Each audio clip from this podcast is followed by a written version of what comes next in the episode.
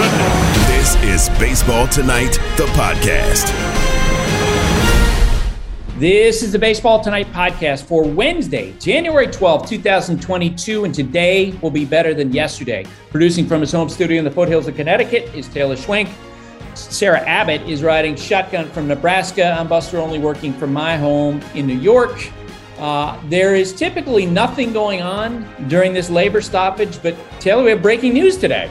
Yeah, man. Jesse Rogers gonna stop by. He uh, he teased something to both of us as we arrange this podcast. So I'm very excited to hear what he has for us. This is going to be the first time we've heard this breaking news. So uh, breaking news during a labor stoppage. Like when I first heard this, I saw his email. I was like, "What in the world could that be?" Right. Because I don't think it's a deal. uh, we'll get to Jesse Rogers uh, in a moment. We're going to be talking also with Paul Hembekides about the top 10 positional player rankings that we've been doing on ESPN.com. Let's update the baseball labor situation. Yeah, that's a situation. Jeff Passan reporting that the players and owners uh, will talk on Thursday. I don't think anybody thinks a deal is coming anytime soon. First pitch is part of ESPN Nation, brought to you by Dr. Pepper, the one fans deserve. Uh, some news and notes Eric Chavez was recently hired by the New York Yankees, but he's already jumped over to the New York Mets to be their hitting coach.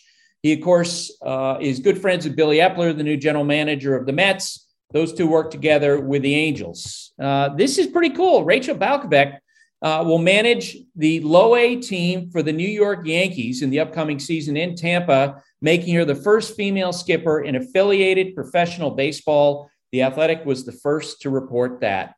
Taylor, what else you got? Buster, a couple things here.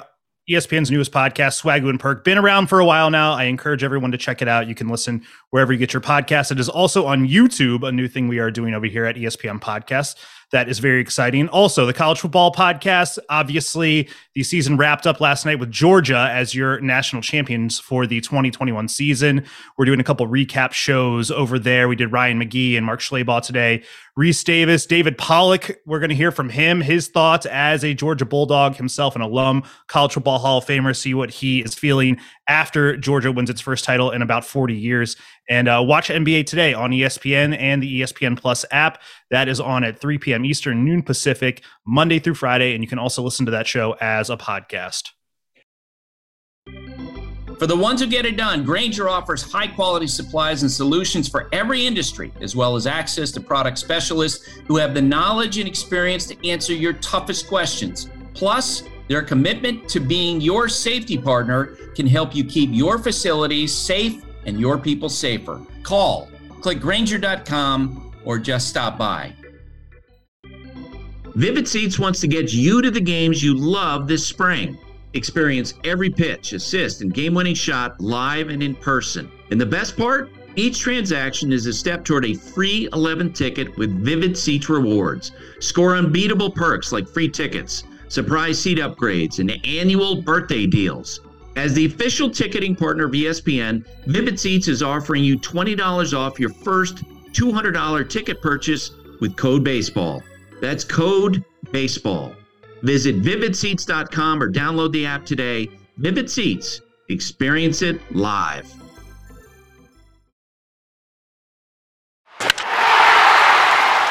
Jesse Rogers covers baseball for ESPN. And, and Jesse, first off, how you doing? How are your holidays? Very well. I'm ensconced in, in, in, in very cold Chicago right now, um, as I am every winter in the off season, wishing for spring training to be here already and a full spring training. So uh, uh, hopefully your holiday was uh, w- good as well. I mean, I had a good time. It just was indoors. Yeah. And at this point, I think you'll agree with me, and we'll talk about the labor situation in a few minutes. Uh, it feels like spring training is a theory at this point. I don't think anybody necessarily in baseball is confident that that is going to start on time. But first, um, you know, when we talked about uh, Taylor and I talked about having you on the podcast this week, uh, he was like, "Yeah, Jesse just reached out. He's got breaking news." And so, as you and I are taping this on Tuesday night, what I was told was, "Look, you can't post the podcast until a certain time on Wednesday." So uh, it's cool for me to hear whatever breaking news you have. Well, after 16 years on the mound, one Jon Lester is retiring from the game of baseball, and he wanted to wait until Wednesday morning to announce, and he allowed me, he gave me the honor of writing his retirement story at ESPN.com, so you could check it out now. And then we have a companion piece about his whole career and the Hall of Fame debate that will come up with him in the coming years.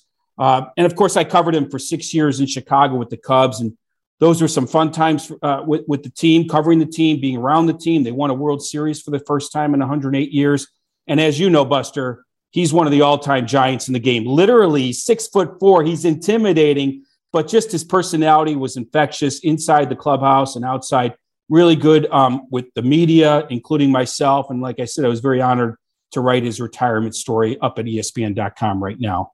Yep, one of the great postseason pitchers, as you know, of, of uh, all time in terms of his performance there. Uh, you know, 2007, he sort of announced himself to the world, uh, coming back from cancer and pitching for the Red Sox in the 2007 World Series. That was a big story.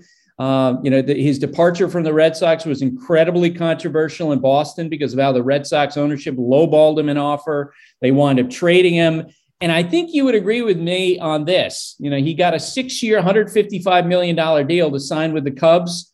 This is a case of a, a pitcher getting a huge multi year deal, and it was worth every nickel for the Chicago Cubs.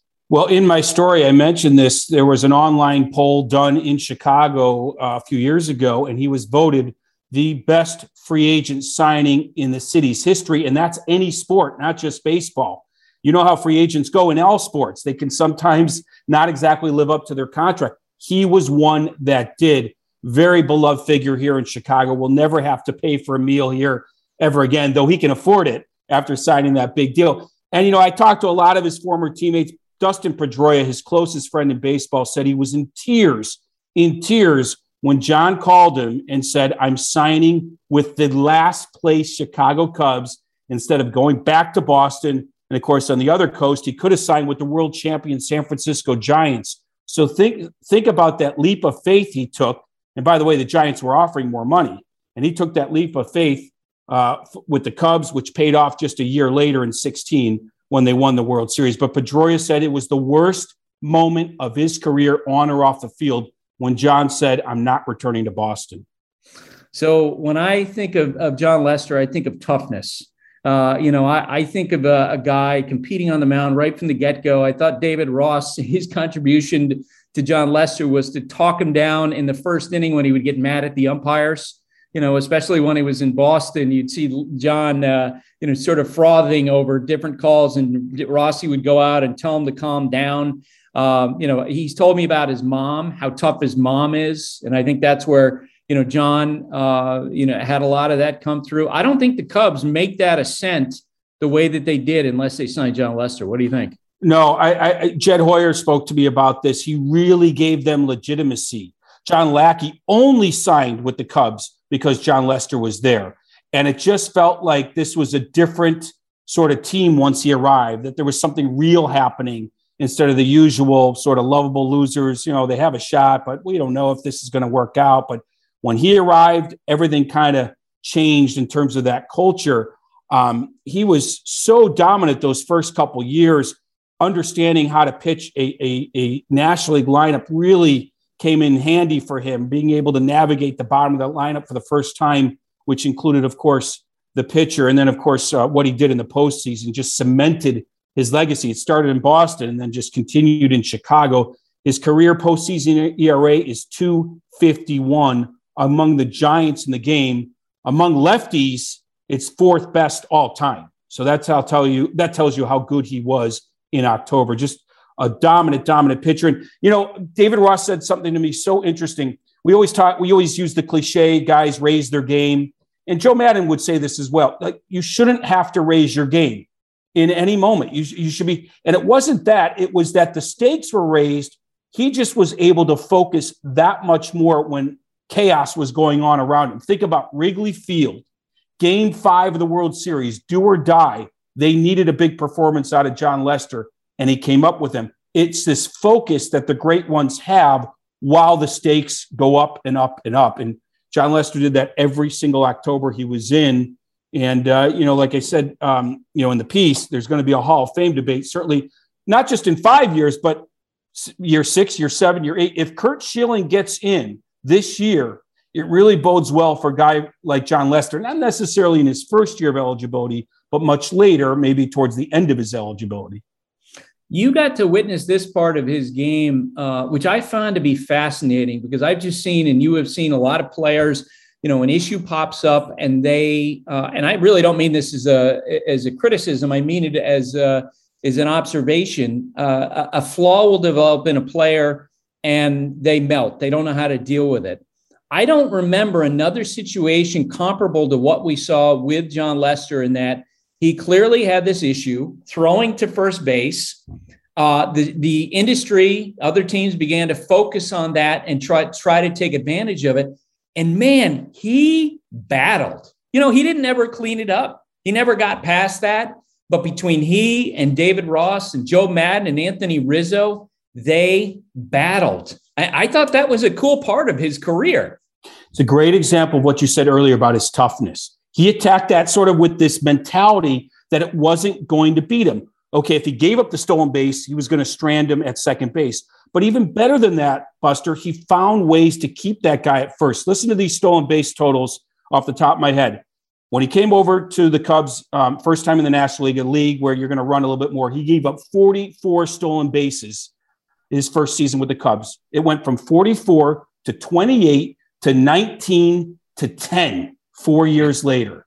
That's what he gave up on the bases by the end of his run with the Cubs. He figured out a way. He, he varied his times to home plate. You're right, David Ross, Anthony Rizzo, and later Willson Contreras certainly helped him out in that in that department. And then he was able to like pick off, I forget the Cardinal he picked off, and that really set the tone because he actually did throw over there. And now everybody had it on tape that he was at least willing to do it. And, it, and he really attacked it with that toughness you mentioned. One other point I want to make regarding that towards the end with the Cubs, especially, his skills were eroding, right? He didn't have his fastball, his cutter wasn't even as good. He remade himself, he reinvented himself several different times. Even this last year with the Nationals, a 505 ERA, and then he goes over to the Cardinals and has success there, winning his 200th game. Several different times he went into that video room and found his flaws and fixed himself to, to go on a little bit of a run. Then he might have then he might come back down to earth, figure some things out, and go on that run again. So that's where that toughness came in. He didn't let those deficiencies beat him or define him late in his career. His career comes to an end in the midst of a, a labor stoppage, the owners locking out the players. You know, I wonder about this for Jon Lester in the same way that I wondered about it when Kyle Seager announced his retirement if we had a normal off season, right, where there was business taking place and contenders were filling spots, uh, and everybody knew for sure when spring training was going to open, when the season was going to open. I wondered when Kyle Seager retired, you know what? I wonder if he would have continued playing, maybe not as a star player at the same salary, but if he would have continued playing if it was just a regular off season and he could just go about his business and, and stay in the same rhythm Jon Lester is the same way. I mean, we saw at the end of last season um, with the Cardinals, he could be an effective pitcher. Yeah, I don't think so. He was breaking down. You know, last year was the first full season in like a decade. He didn't reach 30 starts. He told me in the in the piece that I wrote, it was just getting harder and harder between starts and certainly in the off season to prepare for the regular season. I don't disagree with your sentiment. The game is right now unhealthy off the field, labor problems, and it's a little bit unhealthy on the field. We know there it needs some changes in terms of the rules and the flow and the pace. So with those two things combined, I could see how you know there'd be some players a little down on the game might might call it quits. In Jon's case, I think it was more physical than anything. And he also offered this up to me that the pandemic opened his eyes. He's home with his family. He's enjoying yeah. his, his kids a little bit. Um, so maybe without the pandemic, Maybe if physically he felt a little bit better at 38 years old, you might be right. But certainly the labor strife and and the, the issues on the field, you know, in terms of just the flow of the game and everything, have certainly contributed to, to some people and their their their sort of negative feelings towards towards the even the game that they love and that they get paid a lot of money for. Well, nice job with those stories. And again, you can go to ESPN.com to read about Jon Lester's decision to retirement and about his legacy. Before you go, let's talk about the labor situation. Uh, what do you hear? Well, I think we're starting to inch closer to real negotiation. I think if if the players take free agency off the table, maybe arbitration off the table, and really focus on raising the CBT, uh, perhaps getting that bonus pool that Jeff Passan wrote about for pre-arb players. You win the MVP in your second year, like Kris Bryant did. There's something there for you instead of just getting renewed, right? Um, I think there's there's a path there. I think raising the CBT will certainly help. We know that the bigger agents, you know, with the big with the with the star players, would like to see that happen. They want the top teams to keep spending, and you do that by raising the CBT. It won't address every issue, uh, but I think it's a start. I think if you take hard salary caps off the table and four or five years of free agency off the table, we will start to see a path to an agreement. I, I you know what? I hope you're right. I got to say on both sides, uh, you know, I worry on the owners ownership side that you're going to have some teams that are going to say, look, we can't sell tickets because the sport is, you know, not moving forward. And so we're going to cut our payroll back. Uh, and they're going to get draconian on their side. And what I worry about on the player side, you know, if we wind up, you know, seeing, uh, you know, some sort of negotiation, will it ever offset the amount of money that the middle class players are going to lose by having this work stoppage? I think the middle class of players are just going to get wrecked once transactions start again. Yeah, you're probably right. And it, it, might be a year from now where you feel the full effect of a, of a new CBA. If you're the players, you just kind of got to get through this offseason. It's, yeah. it's already it's already a little out of whack the way it's going to end with the flurry of moves. Um, but you, if they get their win or several little wins, then they'll be happy, whether that really takes full effect a year from now or not. And that's where I think the owners have to understand. They have to give – somewhere. They have to give the they have to let the players feel like they won in in a big way or on many little ways. And I'm hopeful that that will happen starting this Thursday when they sit down at the table. All right. Thanks, Jesse. Always great to catch up. You too, Buster. Stay warm. Dogs are an important part of our lives, and keeping them protected is a top priority, especially against nasty parasites. That's why you got to check out NexGard Plus, a afoxolaner, moxidectin, and pyrantel chewable tablets. NexGard Plus chews provide one and done monthly protection that kills fleas and ticks, prevents heartworm disease, plus it treats and controls roundworms and hookworms.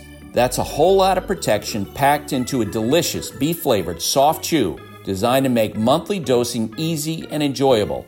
So the next time you're at the vet, Ask about NexGard Plus Chews. They're the one and done monthly parasite protection you want for your dog. Used with caution in dogs with a history of seizures or neurological disorders. Dogs should be tested for existing heartworm infection prior to starting preventive.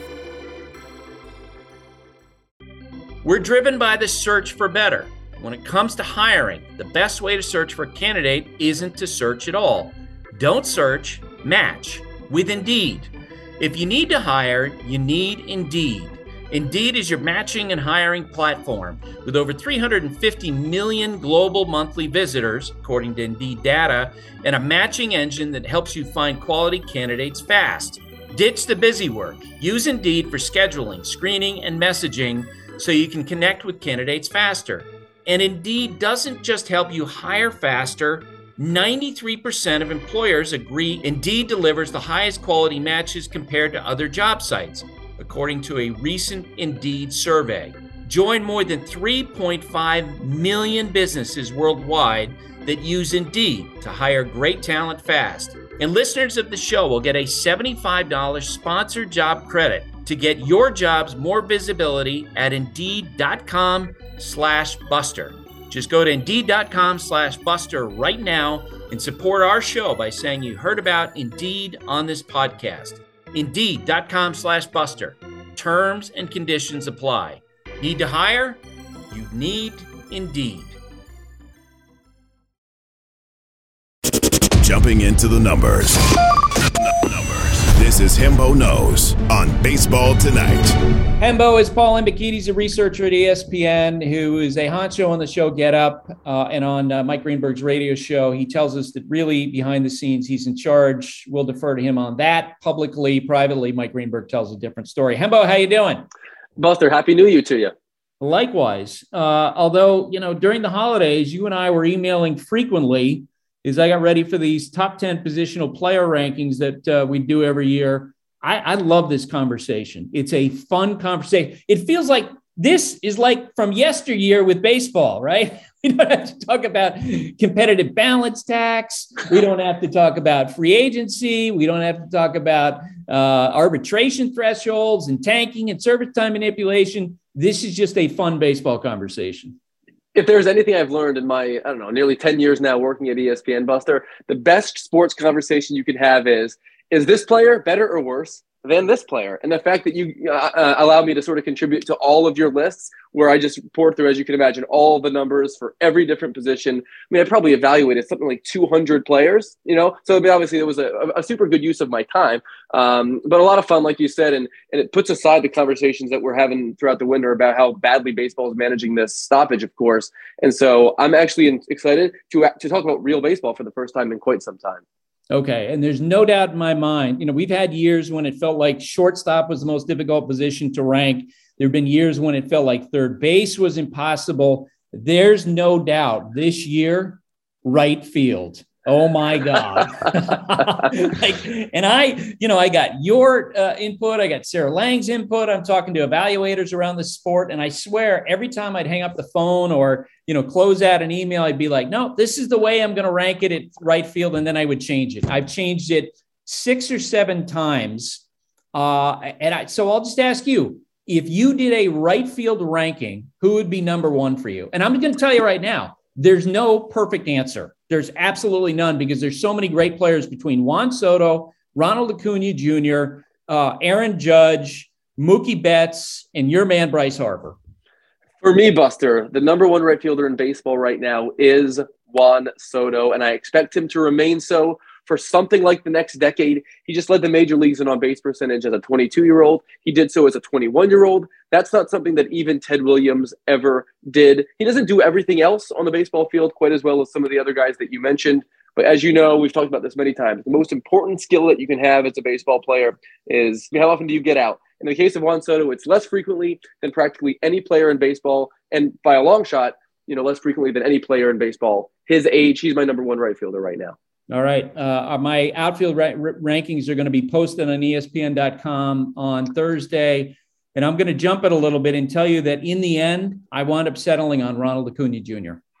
Uh, wow. And, and, the reason why, because as I went through it, okay, you know, and, and you and I are exchanging emails about how it's amazing when you look at the history of these two players and what they've done so far earlier in their careers it feels like there's a direct line to Ted Williams and Joe DiMaggio. You know, with that great conversation, it feels a little bit like Willie Mays and, and Henry Aaron breaking in at the same time. Uh, you know, where the players are a little bit different, uh, but just accomplishing so much. And I think the reason why I settled on on Ronald Acuna Jr. was because of just his sheer range of skills and mm. how he's gotten better and better and better offensively. It's clear the plate discipline's gotten better, his pitch recognition's gotten better, and he does so many other things well. That's why I, I do feel like the DiMaggio Williams comparison's apt because, you know, like uh, Ted Williams, Juan Soto was the more refined offensive player uh, over Joe DiMaggio, T- Ted Williams was. Um, but in terms of a range of skills, I don't know how you beat Ronald Acuna Jr. I, I could see him becoming the first player to hit 50 homers and steal 50 um, bases in the same season. He definitely has the skill set to do it. There was a 162 game stretch over the course of a couple seasons in, we, in which he had 50 homers with 40 steals. So we know that's in his bag. The only concerns, if there are any with him, and the reason he's below Soto on my list is A, he had a major knee injury last year, which could affect his running at least for next year. And secondly, he struck out 194 times over his last 162 games. His plate control is improving. He's, his command of the strike zone is getting better. But there's still a lot more swing and miss in his game than Soto. And if we're comparing literally Hall of Fame talents, that would be the one nit I would pick. Yeah. Uh, Yeah, and if you if you told me as you did, you pick Juan Soto, that's t- completely reasonable. I think if you told me that you had uh, chosen Bryce Harper, I think that would have been reasonable. I think Aaron Judge. It was funny at the end of the process. I wound up putting Mookie Betts fifth, and that was more rock solid than I would have imagined than when I started. Just because it seemed like he he slid last year with some of those nagging injuries. Did you agree with that? I have Mookie Betts third on my list, but based upon the body of work last year, he would probably be fifth because of the injury and because of the fact that, as you know, he's only had a couple seasons in his career, Buster, in which he's genuinely been a great hitter. And that's obviously the skill that ages best or most consistently over time. He can run like the devil, we know, and he's an outstanding defender out there. But I'm not so sure that Mookie Betts over time is going to hit like Aaron Judge or Juan Soto or Bryce Harper. So yes, I do think that based upon last season, he probably belongs five. For me, I'm looking at the long game and looking at a player who, over the course of his career, has averaged about eight wins above replacement over uh, a season, over every 162 games he's played, which is just extraordinary value, even in the scope of baseball history. So the number one starting pitcher is posted on Monday. No surprise, Jacob DeGrom. But it was interesting as I prepared this. I had conversations with a lot of people on background because no one can speak on the record, uh, given right. the you know the shutdown from the commissioner's office on this. Uh, one of the conversations that's being had in baseball circles is would Jacob DeGrom, as great as he was last year, stop trying to focus on, on velocity, stop worrying about throwing that hard, and instead, like we've seen with pitchers in yesteryear, um, uses velocity more efficiently. You know, save save some bullets, so to speak, um, and and pitch effectively, potentially 93, 95 instead of you know, throwing 99 to 101 every time. What do you think of that whole conversation? Um, it was a really good suggestion. And when I dug into the numbers, Buster, what I found and, and what you include in your piece on ESPN.com is that even if you split Jacobs DeGrom velocity in half and look at all the fastballs in which he threw below 99 and then the same pitches he threw above, that was sort of his average last year, was 99.2, just ridiculous. There isn't a significant difference in terms of opponent results based upon his velocity. As hard as he throws, and he throws as hard as any starting pitcher that ever lived, Jacob DeGrom is not someone who I consider a thrower or a power pitcher because he, he, doesn't have this sort of overwhelming high effort delivery. He can still paint, and in the bottom quadrant of the strike zone, the bottom, uh, you know, his his to his uh, to his glove side, he is utterly dominant. And if Jacob DeGrom wants to sit 95, 96 to his glove side, and he can throw 200 innings, he's going to win the Cy Young Award next year and maybe the MVP. I'm confident in saying so. He he he blew cheese so hard last year that I don't think there's any possible way you could expect him to sustain that and ever qualify for an ERA title again. He only topped 100 pitches once or twice, if memory serves, and that's not good enough. Jacob DeGrom, to say Jacob DeGrom at 80% is is is still the best pitcher in baseball, I think is an understatement. We're talking about Sandy Koufax in his prime here, Buster. We're talking about the greatest pitcher I've ever seen. We're talking about late 60s Bob Gibson. All he needs to do is pitch. And if, so long as he's on that mound, he's going to be throwing hard and, and he's going to be locating as well as anybody. I'm with you. Jake, if Jacob DeGrom can throw 200 innings next year, he could win MVP of the National League. But he's not going to get there if he's sitting 99 with his fastball. And it's a big year for him next year because it's potentially he can opt out of his contract mm. uh, at the end of 2022, but he's got to demonstrate that he can take the ball on a consistent basis. Uh, top third baseman in baseball for you. Uh, let me pull up my list here, Buster. Number one uh, for me, and this was actually pretty clear. I was surprised. Jose Ramirez for me yep. has consistently demonstrated no doubt that he does everything as well as anybody. And for my money, if there if there was like one sort of tradable player in the sport right now that I would be willing to you know give away my entire farm system for, it would be him. The diversity of his skill set is extraordinary. The consistency is there, and obviously the contract is very affordable.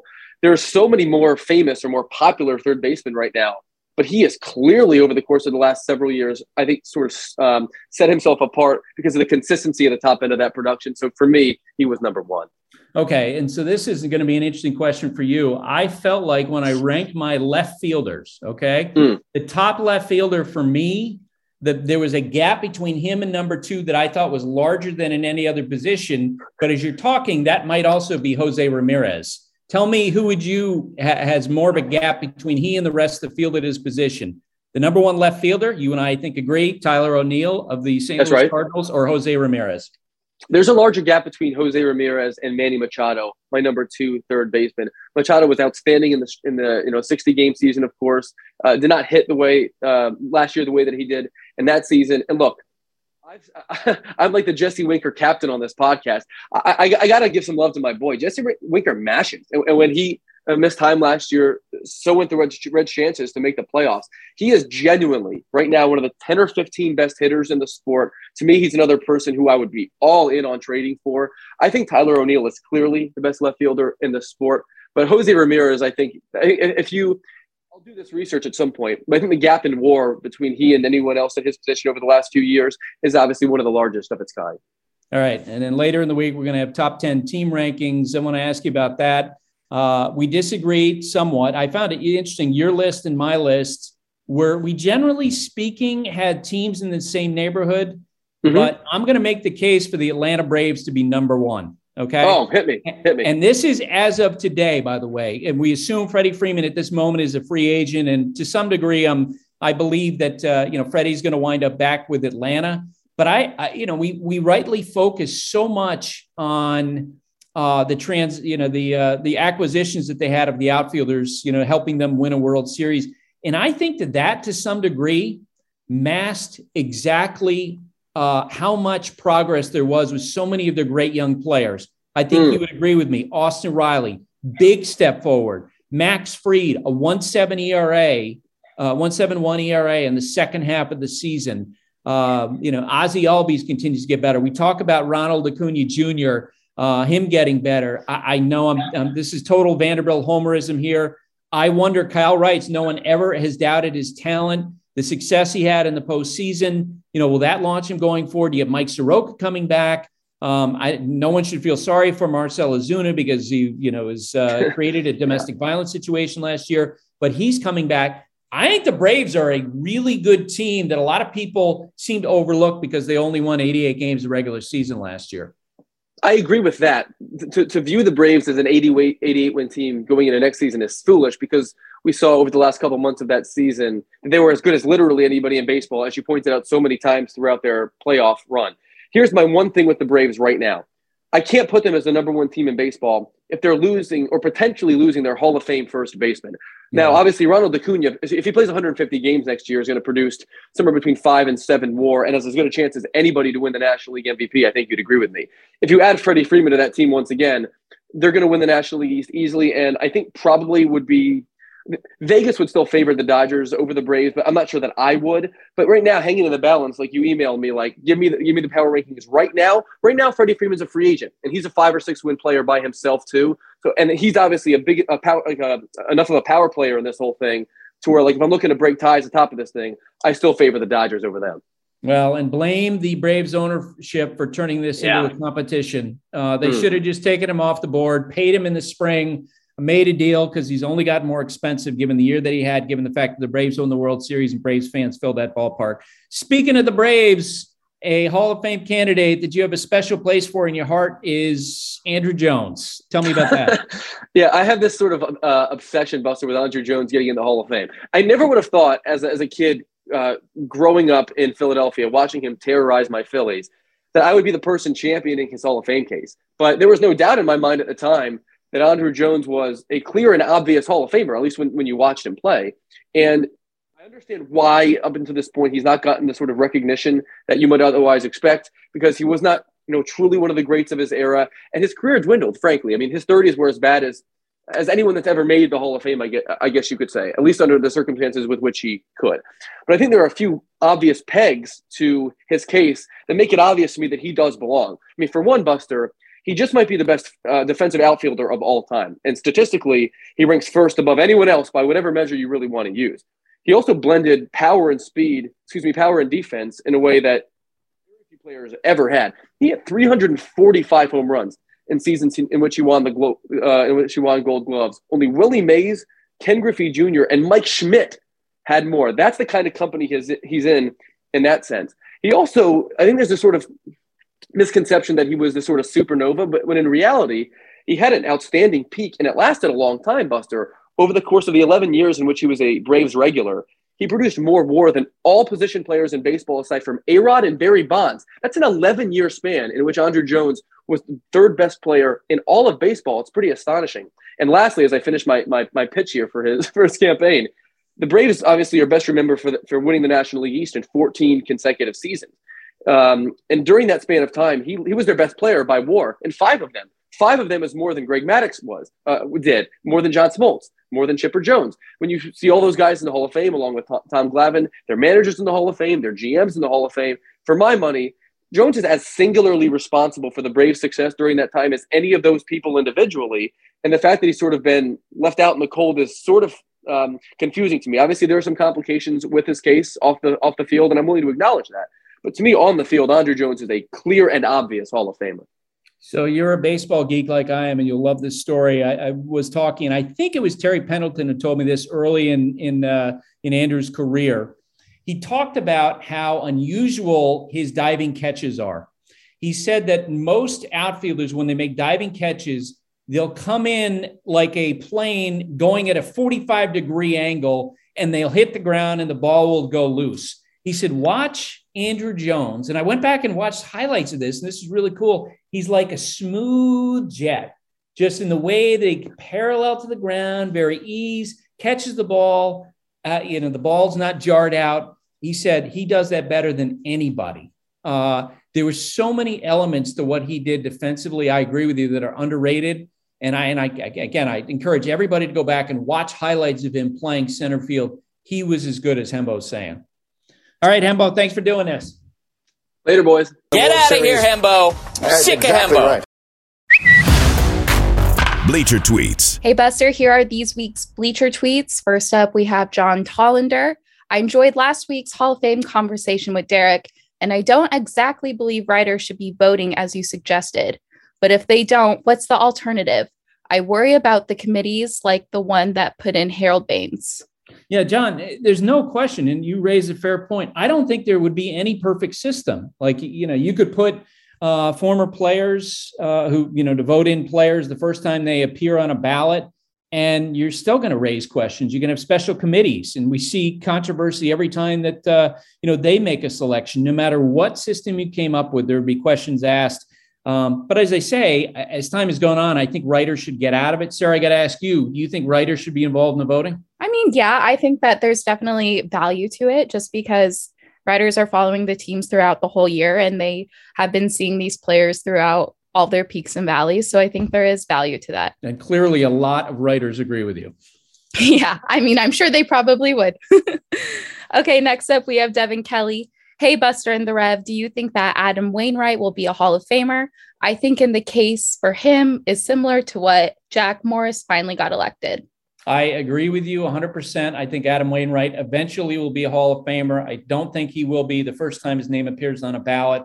Uh, you know, he missed some time with injuries in his career. He doesn't have, you know, the big gaudy numbers uh, like, uh, you know, for example, uh, uh, Pedro Martinez did. But I think eventually, yes, especially because of the respect of his peers, that he will get into the Hall of Fame. Yeah. And lastly, we have Peter R. The only thing getting the parties together before the end of February is higher level intervention. Pres Biden calls up Joe Torre and Sweet Lou to organize the parties together for a Camp David summit. Isn't there some precedent for presidential intervention? Yes. 95, the 94 95 players strike. The White House got involved. Bill Clinton was there. Uh, or actually, I think it was Al Gore, the vice president at that time. And the stories from that situation are laughable. Like, it's really funny because at some point, I think what happens is, is that the public figures think, you know what? We got to get all these baseball people together and we'll make a deal. And then they get into the room, nothing changes. And then the politicians basically go, okay, well, that's a waste of my time. And they walk out. That's kind of what happened in 94, 95. And I think at the moment, no matter if the president was Democrat or Republican, Sarah, I think you'd agree with me. There are probably bigger issues on the table for them. I mean, yeah, I guess I don't know. Isn't there something called like COVID 19 going around or something? Right. Bigger problems. that's exactly right. All right, those are the bleacher tweets for this week. Uh, that's it for today. My thanks to Jesse, to Hembo, to Sarah, and Taylor. Have a great day, everybody. Thanks for listening. Stay safe, and remember, hate and inequality based on skin color is something that we need to fight against every single day. Thanks for listening to the Baseball Tonight podcast. If you're playing fantasy baseball, check out the Fantasy Focus podcast wherever you listen to podcasts. The Baseball Tonight podcast. Dogs are an important part of our lives. That means protecting them from parasites. Ask your vet about NexGard Plus, afoxolaner, moxidectin, and pyrantel chewable tablets. NexGard Plus Chews provides one and done monthly protection against fleas, ticks, heartworm disease, roundworms, and hookworms. Plus, they're delicious and easy to give. Use with caution in dogs with a history of seizures or neurological disorders. Dogs should be tested for existing heartworm infection prior to starting a preventive. Ask about NexGard Plus Chews.